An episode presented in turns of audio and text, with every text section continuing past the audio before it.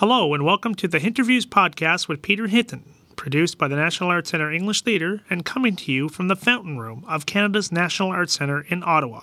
I'm Sean Fitzpatrick.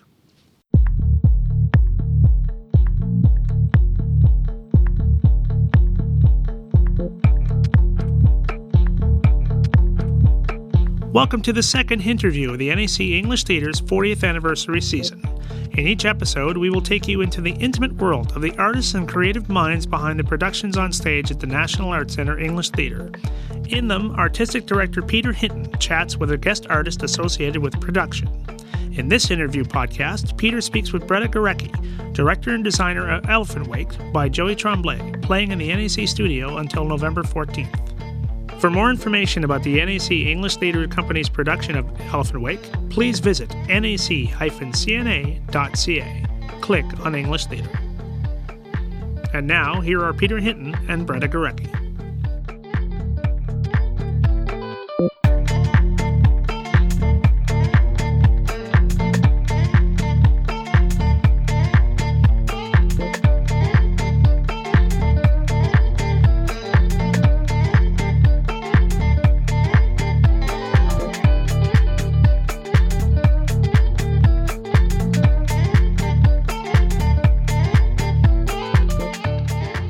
Good afternoon, everybody.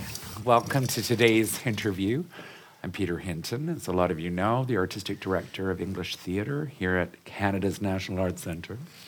And um, I would like to uh, welcome and introduce uh, Bretta Gerecke to you, who has the unique distinction of being the director and lighting set and costume designer of our production of Elephant Wake.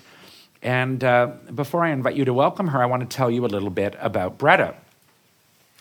Bretta grew up in Winnipeg and resided in Edmonton for the past 13 years. She graduated from the University of Manitoba with a Bachelor of Interior Design, and from the University of Alberta with a Master of Fine Arts in Theatre Design. She is resident designer at Catalyst Theatre, where she's designed the world premieres for them that have toured internationally to Great Britain, Australia, the US, and Canada. She also works at the Citadel Theatre, the Edmonton Opera, Theatre Calgary, Canadian Stage, Calgary Opera, the Globe Theatre, from where the production of Elephant Wake is from, she is the recipient of 13 Elizabeth Sterling Haynes Awards for Outstanding Achievement in Set, Lighting, and Costume Design, the Enbridge Award for Best Emerging Artist, and this year was shortlisted for the Siminovitch Prize for Canadian Theatre Design. Bretta also designed a summer home on Devil's Lake in Alberta and continues her work as an archaeological illustrator. So please join me in welcoming today Bretta Gerecke. Thank you. Okay, Bretta, over the years here, we've had uh, actor directors, we've had stage manager directors, we've had playwright directors, directors who also design is pretty rare. I'm trying to think of who else there might be. And it's a t- maybe Lepage, Robert Lepage designs and directs. Uh, I can think of a couple of British examples. How did that evolve for you? What, how do you, how did those two disciplines come to be for you? Well, on this particular project, Elephant Wake, I have been involved for I think we counted 14 years, this project. Wow. It started many years ago uh, in uh, Edmonton as a fringe play, and it developed into a um, full length uh, show that we did at Catalyst and then toured to the Edinburgh Fringe. Um, we subsequently toured to Regina, a number of other places, and then sort of put it to rest. And then 10 years later, Joey asked me to come back and work on it with him. And I said, sure. And then I asked him who was going to direct it. And he said, well, I think you are. Why on earth would you think that? That sounds like madness. And, uh, and so is he it like said, the way uh, Hillary climbed Mount Everest because it was there? It you directed because you were asked? Well, I was I was directed because I was asked uh, primarily, and and then when we talked about it, because we did uh, for quite some time, his he was quite wise in his thinking, which was he needed an outside eye who understood how he fit into the landscape of the show, how his um, character builds, as you will see, um, uh, builds a town, builds families, um, and sort of does that physically with his hands. How he wanted, so I think he wanted that a visual connection um, through a, an outside directorial eye to um, help him with uh, what was working and what wasn't working, and, and he felt like I was the natural choice for that. And how did that? How do you? Uh, how do you see the two jobs being integrated, and how do you see the two responsibilities being uh, distinct? Well, I think they're quite integrated um, because I'm able to. I mean, the crew downstairs has been teasing me because um, I keep I keep going to do something like I'll I'll move something or I'll shift something, and they say, "Well, I guess you don't have to ask the director that."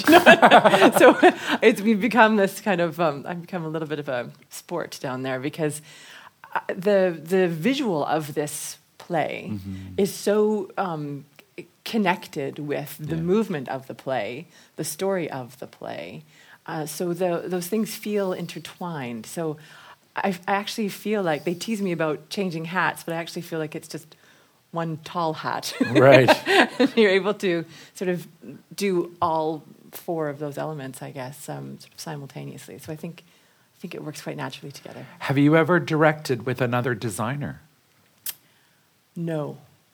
Does that uh, interest you? I think that would be fantastic. I I would be fascinated by that because you know our designer brains all work differently and what we respond to and inspired by. I would love to see inside someone else's process. I so rarely work with other designers. I'm often the the designer of an entire. It's a uh, very piece. unique and collaborative relationship. A lot of times when I've chatted with people in the audience, they've asked, well, who came up with the idea to do it in, all in this color or to use this material? And, and sometimes the process is a designer comes in and offers something. Sometimes a director starts and says, This is what I would like. Because you've certainly had the experience of working with many other directors. Yeah. And uh, for those of you who attended Magnetic North this year, the production of Nevermore from Catalyst by Jonathan Christensen, you might remember that beautiful Victorian design. Uh, Bretta created that as well. And, and you and Jonathan have a very particular way of working. What is that process like when you get a script? Someone sends you in the mail a play, or you know you're going to do. How do you read it as a designer that might be different than how I would read it, or anyone here might read it? What do you? That's a good question. Um, I, my truth is that the first time I read it, I read it like anyone else would read it, for the For interest of reading it, for the enjoyment. excitement and Yeah. pleasure of reading it. And I try really hard to just um, not have any of the pressure of what Designing it as you go. what will I do with this? Yeah, yeah. How will I how will I make offers about this? I just try to read it for the pleasure of reading it, and invariably, because I'm uh, I'm a visual thinker, things will, things will happen. Uh, but I I'm not doing it for that purpose. I'm reading Uh-huh. it just to enjoy it. And then the second time I read it, then I have to um, start start seeing it in a sort of an architectural way. I think that's how I come at things. I come at things spatially. Where does this fit in space? Where and in time? And how does this world get um, built? Um, and you know, so many of those triggers come from the script itself. I'll usually have read something two or three, maybe four times before I've even talked to the director, just so that I'm going in with something, so I can go in with Right. some uh, amount of information. Often I work with directors who are really clear about Uh-huh. about what they see and, and what they're looking for, and I find that um, if you come in with um, uh, a sort of well-rounded world of what you're seeing, um, I'm I'm so it's very easy for me to to dive in with with um, both feet and and go on that on that So you journey. like you enjoy the collaboration. Love it. It is- Uh-huh. It is what I. This is why I do this. I do it to collaborate. I don't. Strangely enough, since I'm doing this show, I'm the director and the designer. It's not very collaborative. I'm the only person I'm talking to. I with suppose. yourself. But you know, in this case, it's uh, Joey and I are the collaborators. Yeah. Uh, you know, because there's nothing that I there's nothing that I imposed on this production. He and I worked together on it. But I love the excitement of working with other minds, other people's um, uh, inspiration and um, Do you passion. do you sketch as you work? Do you look do. to other resources or materials? Do you look through photographs and paint? What is the I do. It, it depends on the the person, above. but all of the above. Uh, sometimes it's about ripping images out of magazines and saying, "Does it feel like this? Does it feel, you know, Uh-huh. gritty like this?" Or sometimes it's movie references.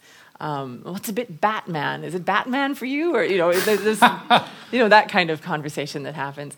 Or it's um, uh, I do a lot, a lot, a lot of sketching, and it depends on who the person is you're working with, because some people respond to um, sketches and drawings and they, they get it and they like it and they draw back and you can have this this great um, sort of tennis game that you play uh, and some people are not so into drawing they'd rather just look at you know good clear images of they need a photographic Yeah. image too. yeah exactly Yeah. exactly so so you, you sort of try to inhabit the mind of the director and dive in Joey shared with me, Joey Tremblay, who you'll see perform this afternoon, and is also the writer.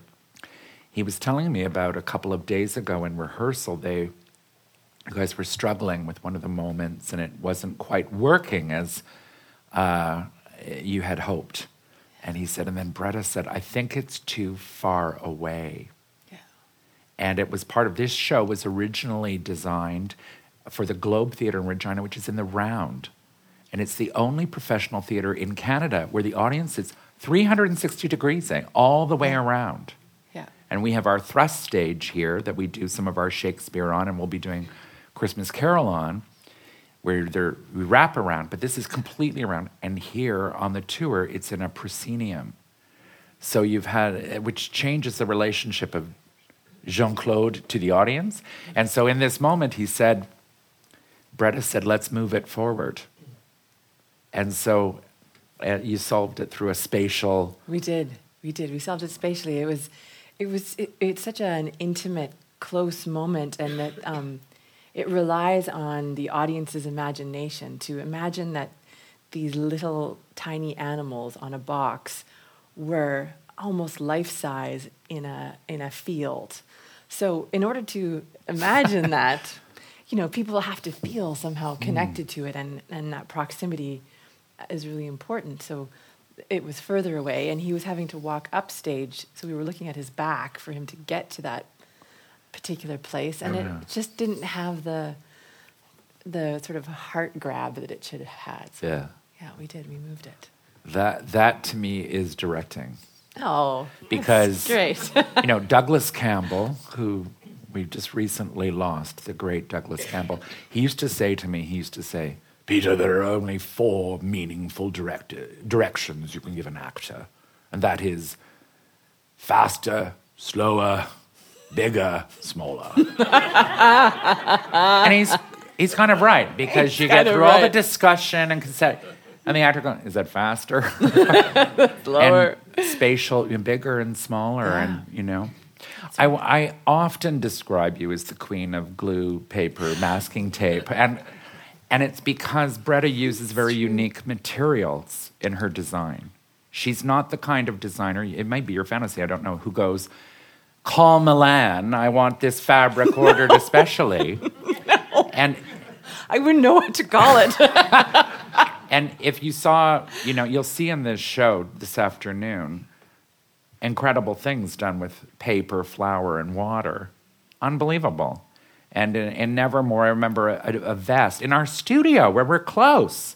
And I thought, boy, they're beautiful fabric and it's hand stitched and all of that. And then I'm backstage looking at it, and it's it's masking tape, Cut, masking tape on a black vest in a pa- it, it, that to me is so theater. Where where did that come from? what were you just mad with masking tape one day and went, gee? Well, that's. Um, I mean, these things uh, sometimes come from. I, I think the the greatest uh, license or creativity often comes from having um, almost no resources. So when you start with very little, Okay. uh, you start somewhere, and uh, we tend to dream really big at Catalyst and um, and imagine these, you know, very structural uh, headpieces and um, coats and dresses and things, and I can't sew at all, which is terrible. All designers can sew. I can't sew. I don't know how to sew. I'm hopeless. But I'm great with a glue gun. So I have, I have a skill. crafter. I have a skill. I can do big crafts. Well, I don't know how this came to be in terms of costume. Because I said for years that I couldn't be, wasn't a costume designer because I didn't know how to deal with fabric. I didn't quite understand.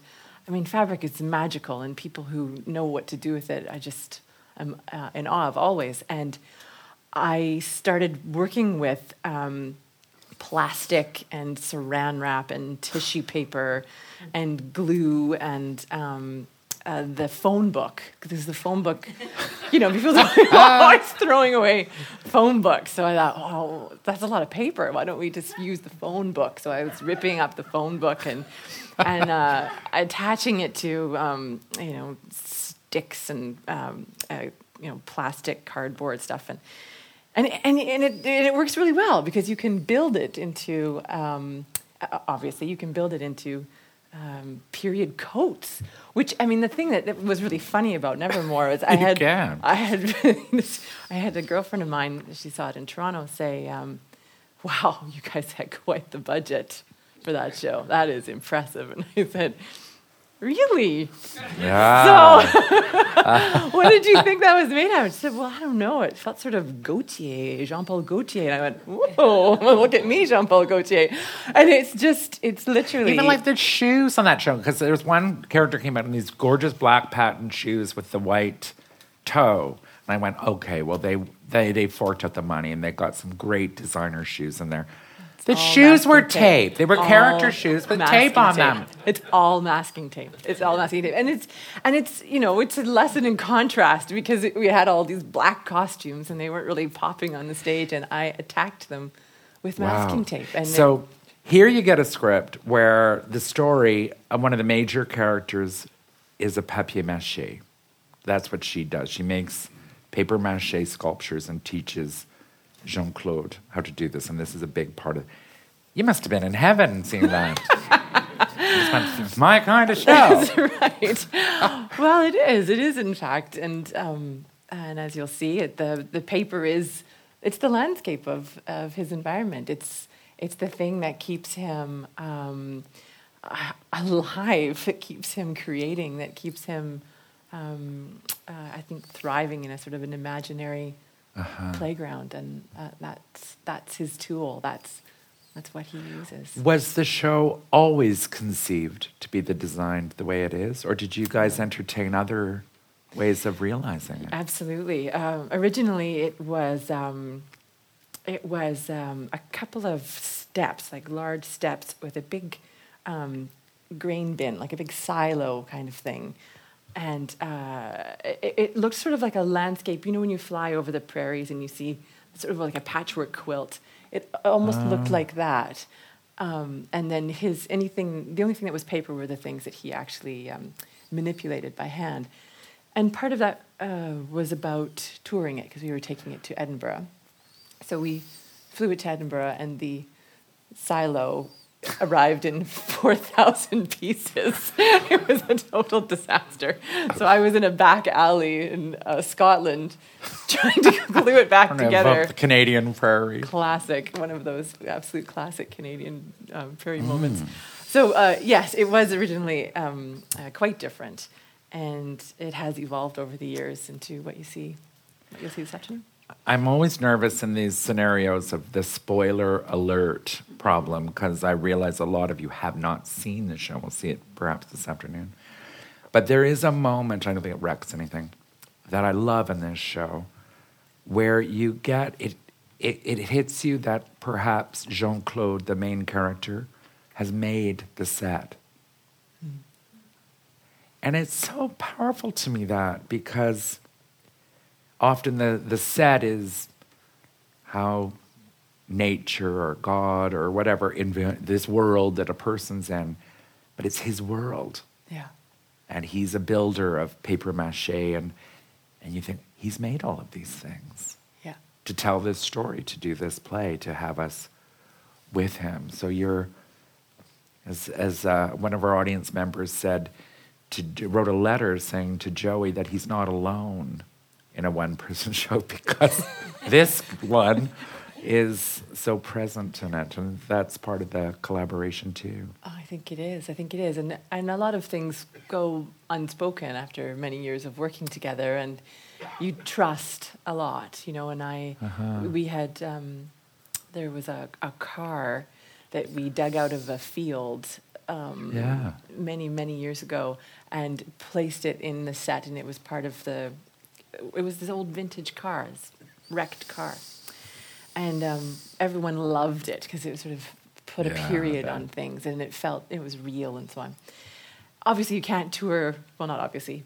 We couldn't tour with a big, heavy old car. Be expensive. We need to do something else, and um, and so I said, well, let's let me try something, and and this is what evolved: is this car that looks like yeah. he just might have been able to build that. Don't you find sometimes creatively, when you're given a parameter, yes. more creativity happens? When you're sort of given no boundaries, no options, money's no object. Sometimes you don't come up with the creative solutions is when you know you only have this much, or this is the uh, this is the right. create within this. That's where you end up with tinfoil and the phone book and paper uh-huh. and saran wrap because there are things that are um, on hand. The things that are on hand, and you're, you know, Gosh. that's so much of what I do is hands-on and trying to sculpt or discover what yeah. something should or could be. And it's and it, and it's uh, it's not. I don't do it on my own, obviously. And uh, working with uh-huh. um, the actors is really important as well because everything has to work on them. It's something I really think you'll enjoy this afternoon is seeing the relationship of the design and the performance, you, quite uniquely, maybe more than in other projects. This is a little bit of a harder question, and um, we talked about this last spring when you were here in Magnetic North. But uh, the show is from the Globe Theatre in Regina. And part of our sort of theme of the shows in the studio this year are extraordinary people living in extraordinary places. So our three shows in the studio is this town of Saint Vierge in Saskatchewan, a Franco Saskatchewan town. Our next show is in Nunavut, set in Pond Inlet. Our third show is set in Lytton, BC. And uh, is there a prairie aesthetic? You being an artist from the West, you work a lot in the West, and you also work in the East. Mm-hmm. Do you notice a difference when you come here? Is there, would you say there is a, a prairie or a Western way of thinking? Do you notice a difference from when you're working in Regina to Edmonton, and then when you go work in Toronto or? That is a really hard question. Um, it's a very big country, and I think uh, I think there is a difference. I think that often um, uh, the Toronto region feels, um, you know, I have I have uh, lots of friends who who work primarily in Toronto, and, and, they don't need to work anywhere else. They don't need to work right. across the country. Whereas I live in Edmonton and I do a lot of work in Edmonton, but I also need to work elsewhere. So I end up, um, as do many people in the West, because it isn't as right. large, because uh, the city itself isn't as large um, and there isn't as much work, by necessity you end up seeing a lot more work and taking your work elsewhere and so on. Huh. And I think, I think there's a very, um, uh, I think there's a, a, different kind of sophistication. Uh, uh, because I think that often in the prairies we are affected by a very rural sensibility, or a, a real rural connection. and and I think you know, as is obvious, Toronto's a very urban place, uh, Montreal very urban place, and so I think it, there is a, a, bit of a difference there. But you know, one of the things that we talked about um, is that I, I think there's a contrarily, I think there's a freedom in a smaller center. Um, there's a f- freedom to really um, experiment without. Mm fear of great failure because you're not uh, you're not as uh, financially bound as you are when you're working in a, a, a, bigger city that's tougher to, to work and live in.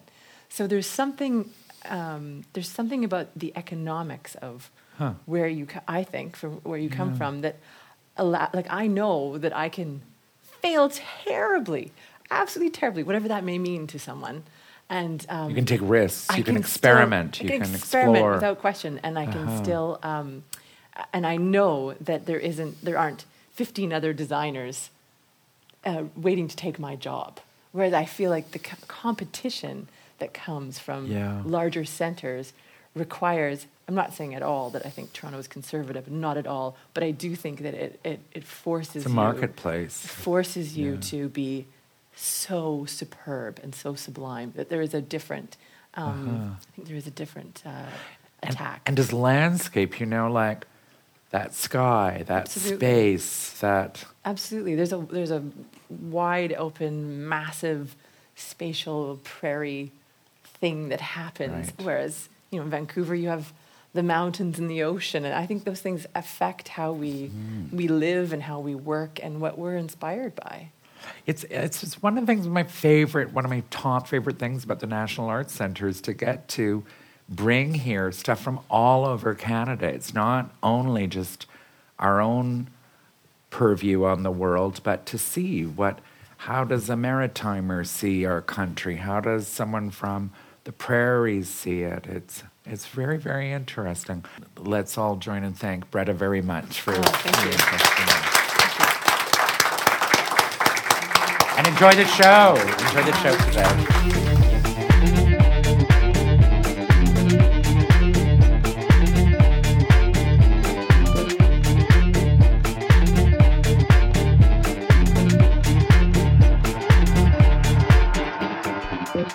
That's all for this edition of the Hinterviews podcast.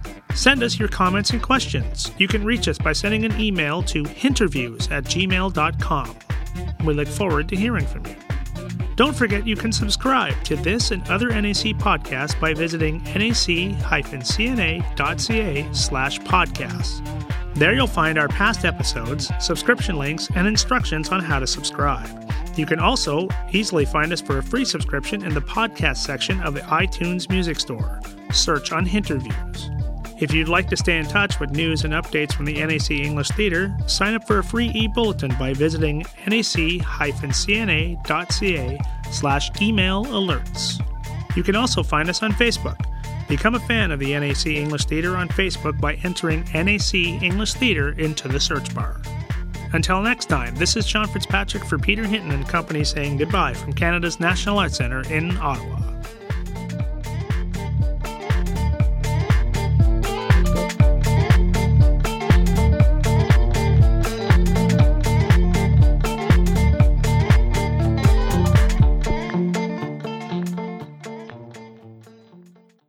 Christmas is a time for giving, for sharing, for spending time with loved ones. Bah! Humbug!